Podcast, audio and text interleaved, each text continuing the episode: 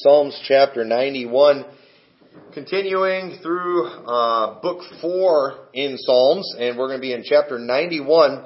And there's some really good stuff in this in this chapter, but there's also some there's a few things I want to point out to you in this chapter. There are verses in here that often get misused by a specific group of people in the world of Christianity.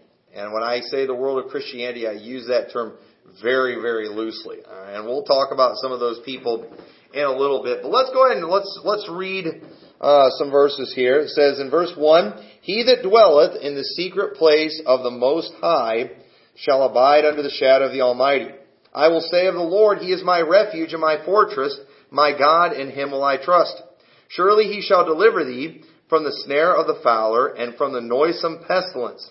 He shall cover thee with his feathers, and under his wing shalt thou trust his truth, shall be thy shield and buckler. So we're going to stop reading right there for a minute, but I want you to notice there's a lot of things that are said here that are there. They're very positive. They're very, they're very comforting. They're very uplifting. And you know, this is a song, okay? A lot of songs that we sing are songs that are very uplifting. They're very jubilant. They're kind of meant to get you fired up a little bit, alright? We like those songs, and this is one of those songs. And I don't know what the tune was when this song was sung, but I just picture it being a peppy one. I think it was one that was probably a little bit lively, and that's just kind of the way I picture it when I'm reading this. But notice it mentions that God is our refuge and our fortress. And that, the title of tonight's message is God our fortress.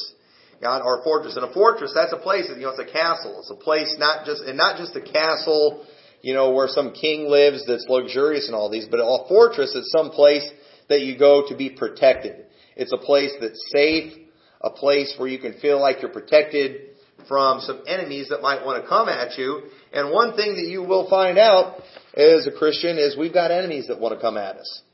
And we need a fortress. And even, you know, just as an individual, the devil is going to attack you. You know, the devil comes after us all the time. And thankfully, as believers, we do have a fortress. We have a place where we can go, a place that's safe, and the Lord is our fortress. Okay? He is a fortress. He is our, He is our stronghold. He protects us.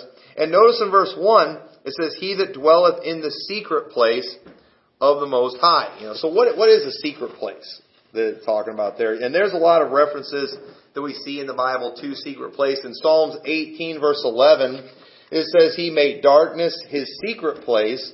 His pavilion round about him were dark waters and thick clouds of the skies. And chapter 81 verse 7 says, Thou callest in trouble, and I deliver thee. I answer thee in the secret place of thunder. I prove thee at the waters of Meribah. Selah. So I personally think when it's talking about a secret place, but one thing we're going to see a few, I want to show you a few examples of in this passage. A lot of times in the book of Psalms, people get overly literal. Okay? And people get, people like to get all spiritual whenever you start saying that something is, you know, is figurative in the Bible. Oh, okay, so the Bible doesn't mean what it says. You know, and there are some things that are, it, it's obvious that they are, you know, it's, it's figuratively speaking. And if you just use, use a little bit of common sense, you'll you can tell when it is, okay? And so when it's talking about this secret place here, I think it's a fancy way of saying that if we're in his you know his shadow, we'll be safe. It's some you know, a secret place is some place that's private, okay? And when it's saying he that dwelt in the secret place of the Most High. In other words, if you're with Him in His private place, alright? There's songs we sing about having a secret place. And it's a place where you go by yourself. It's a place where you go to get alone with God. And you can find comfort in that secret place. You can feel a closeness to Him. You can pray. The Bible talks about when you pray, you know, to enter into your closet. And you do, you go there in that closet, you get alone, you get away from all the distractions, and you do, you just feel safe, you feel free, to just pray for whatever's on your heart. There are some things that, you know, when we, when we have prayer requests, often people say, oh, I have an unspoken. Alright, now why do you call it have it unspoken? Because sometimes you have some things that are very private.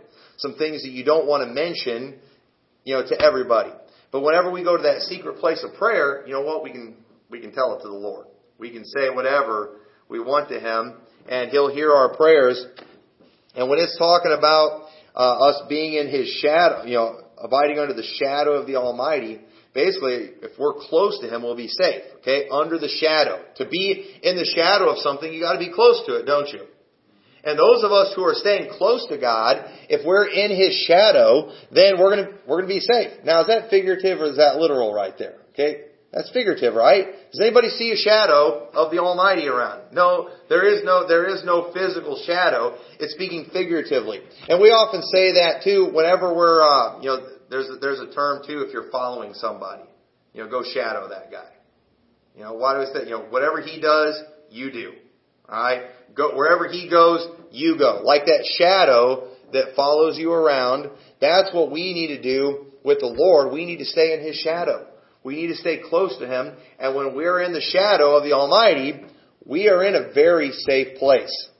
And that's what He's talking about here. He's going to keep us protected. He will deliver thee from the snare of the fowler and from the noisome pestilence. He, and then verse 4, He shall cover thee with His feathers. Hey, guess what we just learned about the Lord here? He has feathers, right? Is that what this is saying?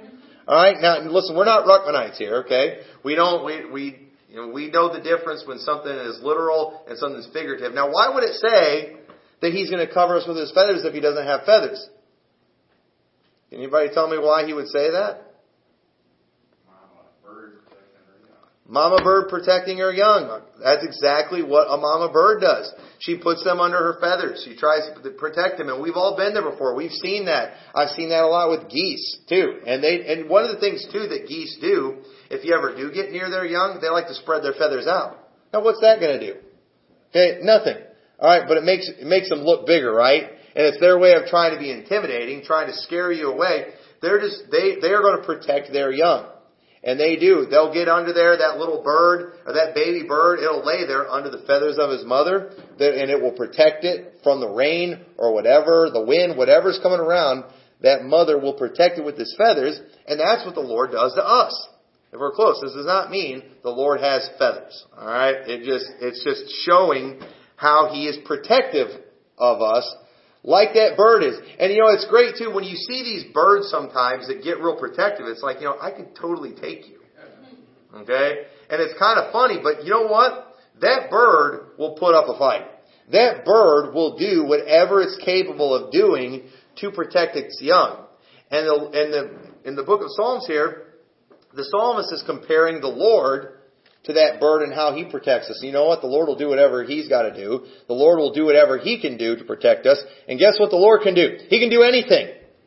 So we are very safe when we are in the shadow of the Almighty. That is a great place to be. Look at verse 5. It says, Thou shalt not be afraid for the terror by night, nor for the arrow that flieth by day nor for the pestilence that walketh in darkness, nor for the destruction that wasteth at noonday. Right here, we see when, when we are close to God, when we're a shadow, there's no need for fear. Okay? There's absolutely no need to fear. That's pretty self-explanatory right there. But one thing we're going to see, I'm going to show you a few things in this passage. There are some promises that we see in here that there is a group of people that take these things to a whole nother level. And we call these people the prosperity gospel preachers. Alright?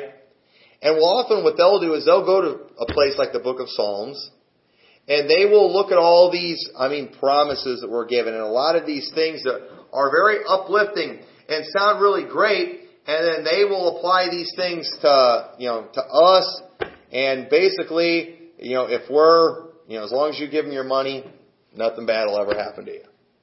And then, and not just the prosperity people, okay? Because you, you, you have the prosperity gospel people, you have the Robert Tiltons, you have the Kenneth Copelands, you have the Creflo Dollars, you have the people like that, that, that basically they preach, you know, if you're having credit card problems, you know, just donate a thousand dollars to our ministry on your credit card and your credit card problems will go away. Alright?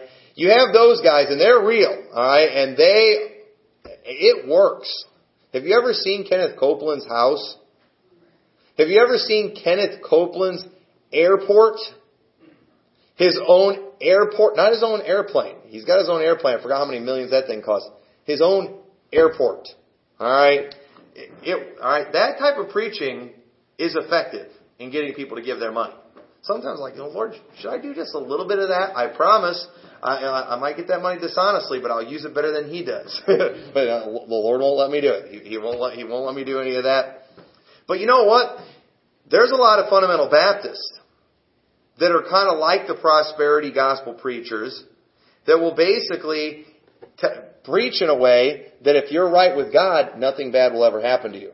If you're right with God, only good things are going to happen to you. You know, you're not going to you're not going to have any problems. And then it's like anytime something bad's happening to you, you know, if you're sick or you know you have a car wreck or a flat tire, you know, it's because you didn't do something right. Those people are all over the place. Okay, Baptists, Baptist preachers especially. I you know they I mean I, I can't tell you all the judgments I've had pronounced on me. You know, and, and it all depends. All right, it all depends on if you're in good standing with them or not. If you're in good standing with them and something bad happens to you, the devil's fighting. You know, or the Lord's testing you because he's got something great for you. But if you're in bad standing with them and something bad happens to you, the Lord's trying to get a hold of your heart. The Lord's trying to get you to repent. And let me tell you, that, that type of teaching right there is wicked. And you know what? It's just as wrong as what guys like Robert Tilton and all these other guys preach. It, it's, ju- it's just as inaccurate to say those things. But you know, a lot of times they can run to the, you know, the book of Psalms. They can go to Psalms chapter 91 and they'll pull verses out of here. They'll pull verses out of these chapters and they'll misuse them. And you know what? Not only do the prosperity preachers do it, not only do these, you know, the Robert Tiltons and even a lot of Baptist preachers do it who are always pronouncing doom and gloom on people. You know who else does it with Psalms? Satan. Satan himself. And we, I will show you where Satan himself quotes this psalm to tempt Jesus. And I'm going to show you how we need to interpret this and, and how we can understand this. But this passage, it's in no way preaching a prosperity gospel. We see a lot of great promises here. We see that we don't have anything to, we don't have anything to fear, but notice though, because, alright, so in verse 5 it says, Thou shalt not be afraid. All right, that sounds pretty good.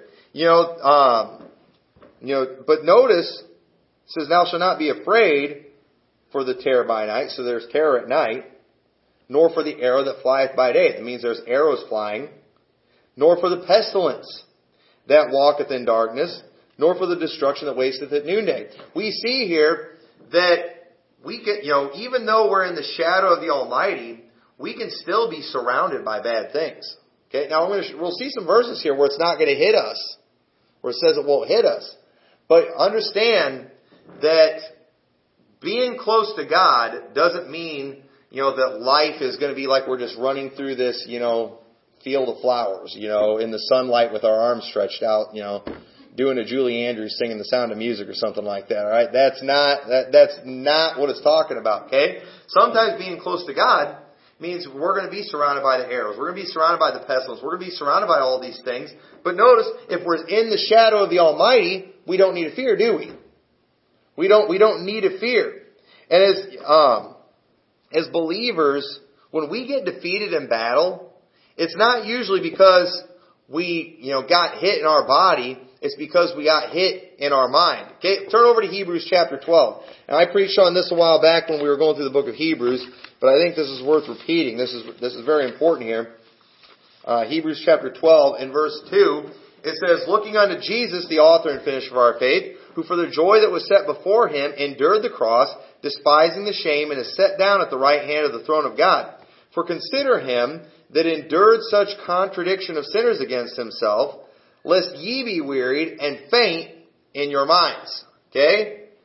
Whenever you think you're going through a tough time, Look unto Jesus. Follow His example. Has anybody gone through anything worse than what Jesus went through? Okay? Obviously not. None of us have gone through anywhere near what Jesus went through. Yet, you know what? He got through it. You know, we're supposed to look unto Him, the author and finisher of our faith. And He said we need to do that lest ye be weary and faint in your minds. Ye have not resisted unto blood, striving against sin. In other words, He's saying here, hey, you might be about to faint in your minds, but you realize you haven't even bled yet. You have not resisted unto blood. The battle that you're facing has not even made you bleed. Now, Paul faced some things that literally made him bleed, didn't it? He, he literally went through some real physical battles. These people here in Hebrews, they hadn't gone through these things yet. But many of them were fainting in their mind. In America today, we've got people in Baptist churches giving up left and right. Why? We're not being persecuted. Anybody seen anybody martyred in the United States in recent years? No. Then why are people fainting? You know why? Because they're fainting in their minds. You know why? They're, because they're surrounded by the arrows that are flying by day. They're surrounded by the pestilence and all these things. They're surrounded by all that wickedness, but you know what? They're not, maybe they're not in the shadow of the Almighty, or maybe they're close to God in a sense, but they're looking at everything else. They're focused on the arrows that are flying. And if that's the case, then you're gonna, you're gonna faint in your mind. Shadrach, Meshach, and Abednego. It's my personal opinion that the whole time they were in that furnace, they had their eyes on Jesus. They were focusing on Jesus, that fourth man that was walking with them in the fire, and you know what? The fire didn't hurt them. When they came out of the fire, the smell of the smoke wasn't even on them. Not a hair of their head was singed. You know why? They kept their focus on Christ. Peter, when Peter was walking on the water, while he kept his focus on Christ, he was just fine. But then when he started looking at the winds and the waves and everything, all of a sudden then he began to sink. When he got focused on other things. And when we faint, it's because we faint in our mind. We faint in our mind. If, and if we're in the shadow of the Almighty, I don't believe we are immune from fainting because if we start looking at all the other things, those things will get to us, they'll bother us, and then we might end up fainting. But if we stay close to Him, if we keep our focus on Him, the one who will cover us with his feathers, the one who literally can stop any enemy, then we don't need to worry about those things. We can look at those things and and laugh at them because they're nothing against our God. And if any, but you know, what if something touches us? Well, if something touches us, it will be because God lets it touch us. And if God lets it touch us, He does have a purpose for it. He will use it for good. And you know, we, we don't need to, we, we, we shouldn't be so concentrated on how we can go through life without ever getting hurt. You know, we ought to allow ourselves to be vulnerable to some things. But a lot of people today, you know, th- you know, thanks to years of preaching, you know, we never have to worry about tribulation. We're never under God's wrath. We got a whole generation of Christians that think that life's supposed to be easy street for Christians.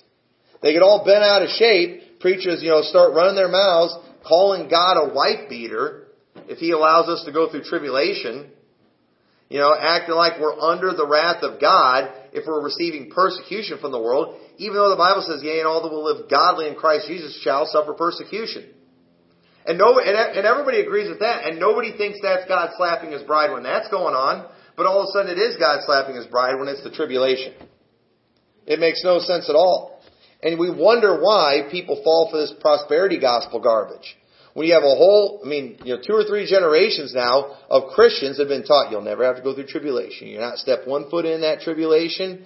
We're just waiting for the blessed hope. Any moment now, he's he's coming. He's getting us out of here. You know, give all your money. You're not going to need it. You know, you're not going to have to pay those bills. Wouldn't it be great if you didn't have to pay those bills? Wouldn't it be great if the Lord just came? I sure wouldn't want the Lord to come back with a bunch of money in my wallet. You know what? We got a place where you can take care of that right now, so the rapture doesn't come with money in your wallet. You know, it just you know, stupid stuff. And listen, it's not just on TV where they do the dirty tricks. I've been to camp meetings. I've been to eh, listen. You've never seen any, I mean, manipulation. You've never seen craziness until you see a two-hour offering at a camp meeting. I've been there. I've seen it. It's weird. It's crazy. And boy, does it work. Maybe, maybe we ought to do that. I, I tell you, I, I think a great idea is probably get money all the time, and the Lord just won't let me do them. But I, I, I've been there. I've done that. I've seen them where the people are just they're giving all their money. They're giving all the money they've got, and then people start giving stuff away. I remember I was at one one time, and some lady went and she gave her guitar, and I remember I had I had my guitar then. I was all excited about the guitar. I had a new guitar, and I'm like, I ain't giving my guitar, and, and I didn't. I didn't give my guitar. But she gave her guitar, and then this other guy, he got convicted. Man, that young lady gave away her guitar. you know what? I should, not only did he give away his guitar, he gave away five guitars. He gave five guitars to the church. I wonder how much they sold those things for, you know, but, um, you just, and, and all kinds of things like that. You know, people going, giving their jewelry and just, uh, crazy, crazy stuff. And, you know, we need to, we need to understand, you know, we, people need to start exercising some common sense with things. And a lot of times, it's like ever people do these things. A lot of the people that give this money, they do it in desperation to gain God's favor. Because they're thinking, you know, my finances are a wreck, my life's a wreck. If I give this money, if I do this, all my problems will go away.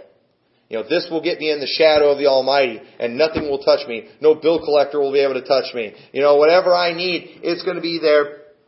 But that, that that's just a, that's just a bad attitude. All right, that's not the way this is supposed to work. So um, look at verse seven. So it says, "A thousand shall fall at thy side, and ten thousand at thy right hand, but it shall not come nigh thee. Only with thine eyes shalt thou behold, and see the reward of the wicked, because thou hast made the Lord, which is my refuge, even the Most High, thy habitation." There shall no evil befall thee, neither shall any plague come nigh thy dwelling. Y'all see that? We just see a promise right here if we're in the shadow of the Almighty, that when people are dropping left and right, when people are falling and dying, it's not going to happen to you.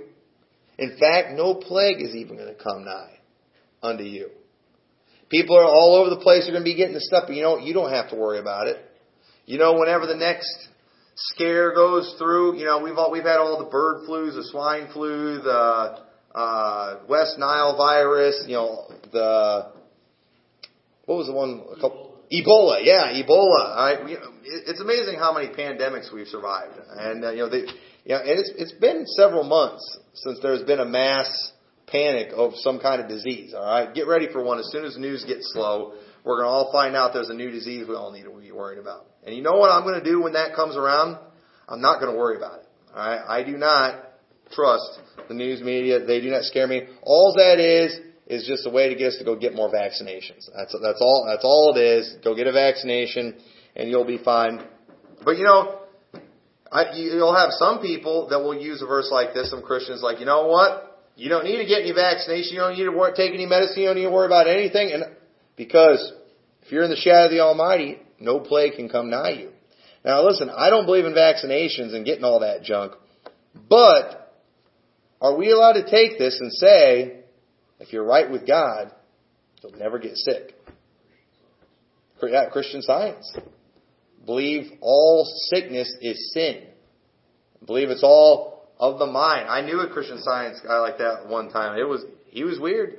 He was really old too. I was he was so old. I was wondering if there was something to it. I never asked him how old he was, but he looked like he was about a hundred. But um, I don't think he was that old. He's he's got to be dead by now, though. I'm sure he's probably dead by now. But uh, he probably had a lapse in faith and, and it ended up killing him. But anyway, we're uh, so can we take this and say, hey, if you're right with God, you will not get sick. It says, you know, there shall no evil befall thee, neither shall any plague come nigh thy dwelling. What do we do with a verse like that? Well, that was just in that dispensation in, in Israel, right? Is that what it was? Because, you know, I see examples too. I mean, there was a lot of pestilences, there was a lot of plagues that went through Israel. In fact, I see one example uh, where a plague went through and killed thousands and thousands of people because of something David did. Because of what David did, thousands of people died from that plague. So what do we do with this? Alright? Well, let's keep going and we'll get back to that. But, um, look at Galatians 6, 9. Notice one of the, th- turn over to Galatians 6, 9. So notice one of the things it says in there. It says, um, a thousand shall fall at thy side and ten thousand at thy right hand, but it shall not come nigh thee. Only with thine eyes shalt thou behold and see the reward of the wicked. Okay, and in Galatians 6, 9, it says, And let us not be weary in well doing, for in due season we shall reap if we faint not. Okay? The reward of the wicked. Now, the, the reward of the wicked that it's talking about there is basically them getting their comeuppance, them getting their punishment. But there, the thing is, with the wicked, and there's other psalms that we could go to to reference this and to prove this. But what the reason it's why is it tricky for us when we watch the wicked? What is it that causes us to doubt? Anybody? Why why why do we struggle so much with the wicked? Exactly. Wickedness works. Okay? Proof Kenneth Copeland's got his own airport. I can hardly, I can hardly afford to, I was just looking for plane tickets somewhere. I can hardly afford to get a coach plane ticket anywhere. He's got his own jet. I'm preaching the truth. He's a liar. He's robbing people of his money and I can't afford to go anywhere and he's got his own airport. You know, how is that fair? Okay? Well see, he's got his earthly reward right now. But you know what? If I don't faint, I will see his real reward. I will see him one of these days get cast into hell. One of these days, I'm going to rule and reign on earth. And while I'm probably going to be poor here on this earth, in the millennium, who knows? Maybe the Lord will give me Kenneth Copeland's house. Give me his airport. and I'll, I'll fly his plane around. Show him while he's burning in hell. See, that's pro- that. I mean, I don't, I don't know the Lord's going to give me all those things, but I do know the Lord's going to give me something in the millennial kingdom, and He's going to go to hell. I know that much. And so we've got to understand we can't be fainting when we see the wicked prospering in their way. They're going to get what's coming to them. But what is it that, and that's what, I mean, this is clearly what this is teaching here. They are going to get their reward. They are going to get what they deserve. But what is it that prosperity people all do? They all, I remember watching Robert Tilton one time. I thought Robert Tilton got disgraced back in the 90s and was done for. And then I remember he like, I remember on the internet, anybody see the, uh, we're in church, I guess I should be careful, but the farting preacher videos, uh, I'm sorry, I mentioned that in church. Anybody ever seen those? Those are hilarious. Those are some of the funniest things you'll ever see. And I remember, it was before YouTube, those things were on the internet, and I'm telling you, I had many good laughs watching those things. And it was a lot of it was from his stuff in the '90s. And you got to watch it. You, you, you, let me show you some of those after church. It's it's great stuff. All right, don't watch it in church, but inappropriate, but it's hilarious. But anyway, I remember I was watching those. I'd forgotten about Robert Tilton. My dad used to make fun of him all the time when he was on TV. He would, we'd just crack up watching him. You guys such an idiot. But I remember it was long after that. I was at a hotel and I'm I, I'm at the I'm watching the Christian station and he's on there. That guy's still on TV conning people out of all their money. And here he is, he's on there. You know, he's telling people, hey, do you want the blessings of God? You know, do you want this? Do you want that? You know, you know, you need to give and you know, you need to sow your seed of faith. You need to do all this. And you know, you could be living this life and he's showing like all these luxury hotels and you know, people in these nice fancy resorts and basically saying if you give him money, that's where you what you're going to be living with. And I'm thinking, how? And I remember, I remember they did a big thing, you know, Nightline or 2020, one of those things did a big thing on him, just showing his multi-million dollar mansion that he lived in. And I'm thinking, and you know, and at this point in my life, I was broke. which is like been every point of my life. But I'm just like, how is this guy still getting away with this and still succeeding? And you see those things, and it causes you, you know, just Lord, just you know, let give me, let me do one scan. You know, let me do one of my ideas. Just give me, let me do one of my ideas. You know, but he, he never lets me do them. Never lets me get away with it. But you see those things, and it does. It can it can cause you to doubt. It can cause you to ask God, you know, Lord, what's wrong? Why do the wicked prosper? Why do they seem to get everything that they want? And you know, where, where I've got to struggle. And but the Bible says we shall reap if we faint not. Okay? And it's saying that because there's going to be times where we feel like that we're going to faint. And so look, at verse 10. Let's read the rest of this chapter. So verse 10, there shall no evil befall thee, neither shall any plague come nigh thy dwelling, for he shall give his angels charge over thee to keep thee in all thy ways. They shall bear thee up in their hands, lest thou dash thy foot against a stone. Anybody recognize that passage? All right. That's the one Satan used. Satan quoted Psalms 91 to Jesus, didn't he? Satan quoted. Let's go and read the rest of this. Thou shalt tread upon the lion and the adder, the young lion and the dragon shalt thou trample under feet. Because he hath set his love upon thee, therefore will I deliver him. I will set him on high because he hath known my name. He shall call upon me and I will answer him. I will be with him in trouble. I will deliver him and honor him. With long life will I satisfy him and show him my salvation. So, I mean, this entire chapter, nothing but good promises, alright? Nothing but good. So, is it okay now for us, whenever bad things happen to anybody, to say they're not right with God, they're not in the shadow of the Almighty? What do we do with this? How do we rightly divide this passage without making it just a dispensational thing for that day? What do we do with it? Now there's some people that would say, well these, this right here, these are all just promises to Jesus. These are prophecies to Jesus. Because you know, we don't see Jesus ever getting sick in the Bible. So maybe all of this was something that was, you know, specifically promised to him, and that's why Satan brought it up. And the truth is, uh, I don't think I don't think that works. For one, on one hand, Jesus didn't have long life, did he? He died at 33, unless you consider the fact that he came back and he's going to live forever. But I, I don't think I, I don't think that's quite what we're looking for and what we're going to go with. So uh, I don't personally believe that this entire chapter is just about Jesus. So, you know, the prosperity preacher though, you know, he's gonna make, he's gonna make it like this is all about you. And, you know, they'll try to tell you you're not right with God if bad things are happening. You know, right now. You know, call that number on your phone. If you don't, you're gonna be getting a bill you weren't expecting in the mail. You know, they, they, and they, they try all those tricks.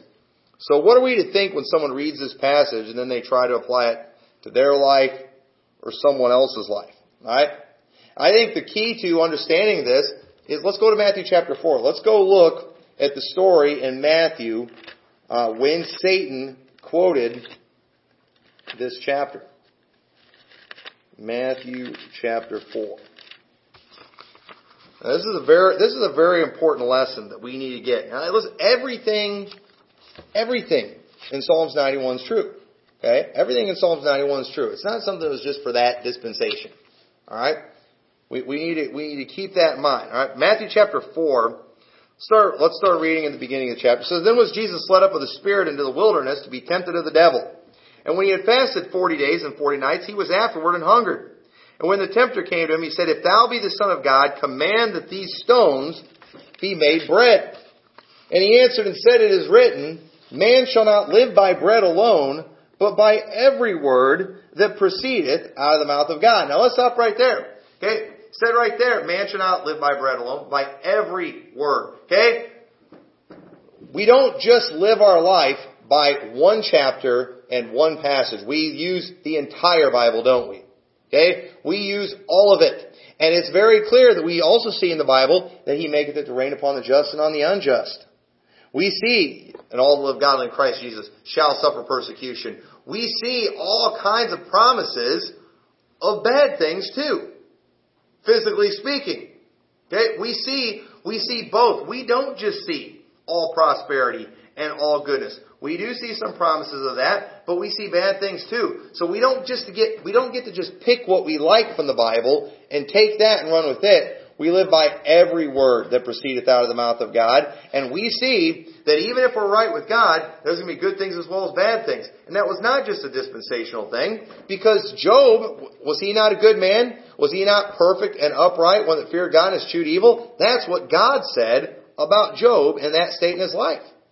And what does God do? God in, in that story, he allowed Satan to come and do some horrible things to him while Job was in the process of praying for his children. I mean, you don't get any more righteous than Job. Here he is in the process of, you know, making sacrifices, praying for his children in case any of them had transgressed, and what happens? They all die. So, it's, it's very clear throughout the scriptures that if you're right with God, even if you're right with God, bad things can happen. And it makes me mad. And I got, I got to watch myself. We're all tempted to do this. We're all tempted whenever we see good or bad things happening to figure out why. Because we never learned from Job and his friends. That's most of the book of Job is everybody trying to figure out why all the bad stuff happened to Job. And we and at the end of the story, the last few chapters prove that you know what God knows we don't. And yet at the same time, we still do the same thing whenever people are struggling. We want to figure out why they're struggling. And if something good is happening to somebody, we want to figure out why that's happening. Why do we do that? Well, man, this person's really getting blessed. Why do you think they're getting blessed? Well, why do you care? Well, because I want to do what they're doing, so I'll get blessed too. Because I, I want what they've got. I'm going, I'm going, I'm not trying to dwell in the shadow of the Almighty. I'm trying to get good stuff. I'm trying to surround myself with blessings. I'm trying to get, you know, everything my, you know, wicked little heart desires. That's, that's our attitude. That's what we're really thinking. But we do, we see good and bad. We see good happening to bad people. We see bad happening to good people. We see verses rains of the just and the unjust. We don't just get to take one passage of scripture and do whatever we want to with it. We don't get to do that. And so let's, let's read some more of the story in Matthew chapter 4. So then in verse 5, then the devil taketh them up into the holy city, and setteth them on the pinnacle of the temple, and saith unto him, If thou be the Son of God, cast thyself down, for it is written, He shall give his angels charge concerning thee, and in their hands they shall bear thee up, lest at any time thou dash thy foot against a stone. Jesus said unto him, It is written again, Thou shalt not tempt the Lord thy God. So what's the devil doing right here? The devil, he's going all Robert Tilton, Kenneth Copeland, you know, Baptist preacher calling down doom and gloom or blessings on whoever he wants. He's taking this scripture and basically telling Jesus, hey, you know, you can jump from this pinnacle of this temple, nothing's going to happen to you. You're going to be fine. You know, the angels will bear thee up anytime thou dash thy foot against a stone. I mean, making it like nothing could happen to him. And I understand in this situation, he's trying to tempt Jesus into being reckless. I, I, get that. He's trying to, he's trying to tempt them into being reckless, which we're not supposed to do that. But you know what? Is that passage even saying that if accidentally we can't dash our foot against a stone? We, we can have accidents. Y'all see that mark on my nose? I had an accident just yesterday dropped the box right on my nose. It hurt. I bled. And it, it was very painful. Well, if you'd been praying right then, you know, sorry, I was working, you know, I'm supposed to work too. It's also in the Bible we're supposed to provide for our family. I was being obedient to the Lord and I smoked my nose and it hurt really bad. Alright? So, you know, is that how we're supposed to take that passage? Is that what we're supposed to do with it? Does anybody think Jesus, while he was on earth, you know, he never tripped, he never got hurt on accident, you know, he never had, I, you know, the Bible doesn't tell us any examples, but I don't know. I, I'm assuming he might have had uh, some things happen to him. But one thing, so some things we need to learn from this is, you know, one, man should not live by bread alone, but by every word. But not only is it about we go by all the Bible, not just what we like. Notice that man should not live by bread alone. Okay? We're not just, it's not just about the physical needs.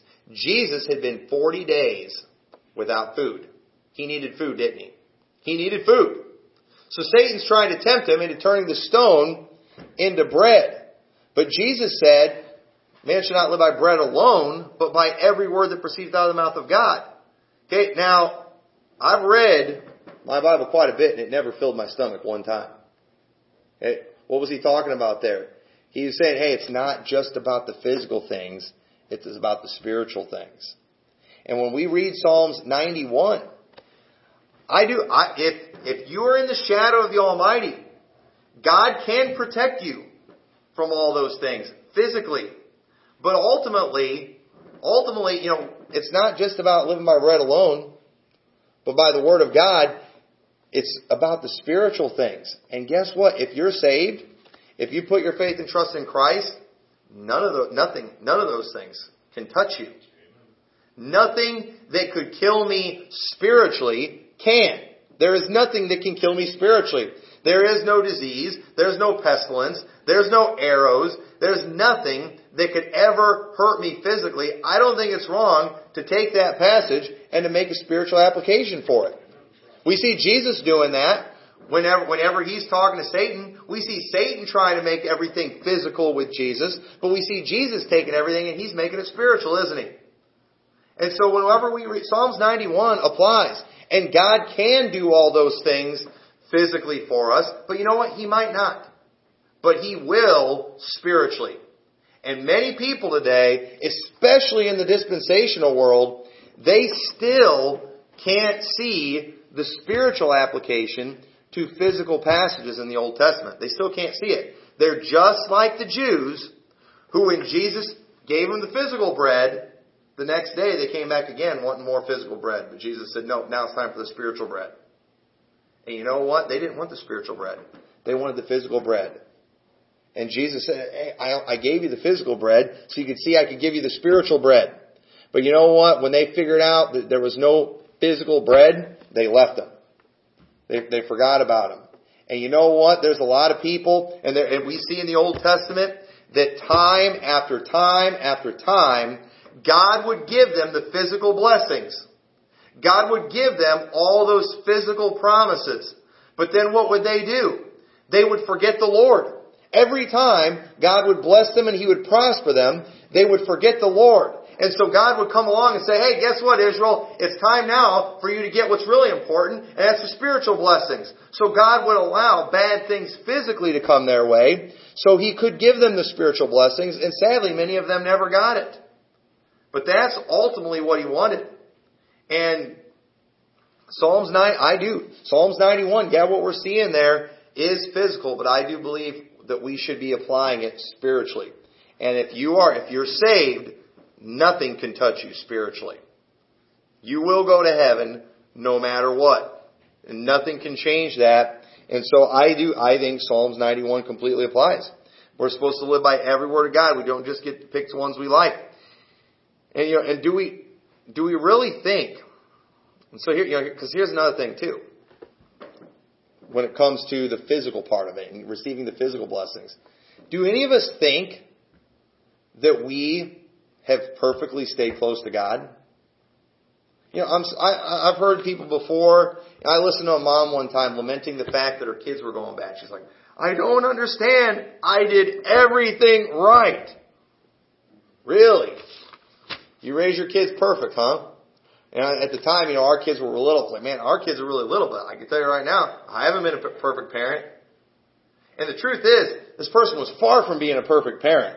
Far. I used to thank the Lord they weren't my parent. it was just like, how horrible that must be. If I was them, I'd be trying to escape home too. I'd be trying, I'd be trying to get out of there. But, you know, listen, are any of us, we have the New Testament, alright? We understand a lot more about sin than they did in the Old Testament. We have Romans 3.23 where it says, for all have sinned and come short of the glory of God. You know, we see, we have verse like there's none, as it is written, there is none righteous. No, not one. We all understand just how wicked we are. We understand that in our flesh dwelleth no good thing. We understand that the heart is deceitful above all things and desperately wicked. Who can know it? Do we really think we've been perfect in staying in the shadow of the Almighty?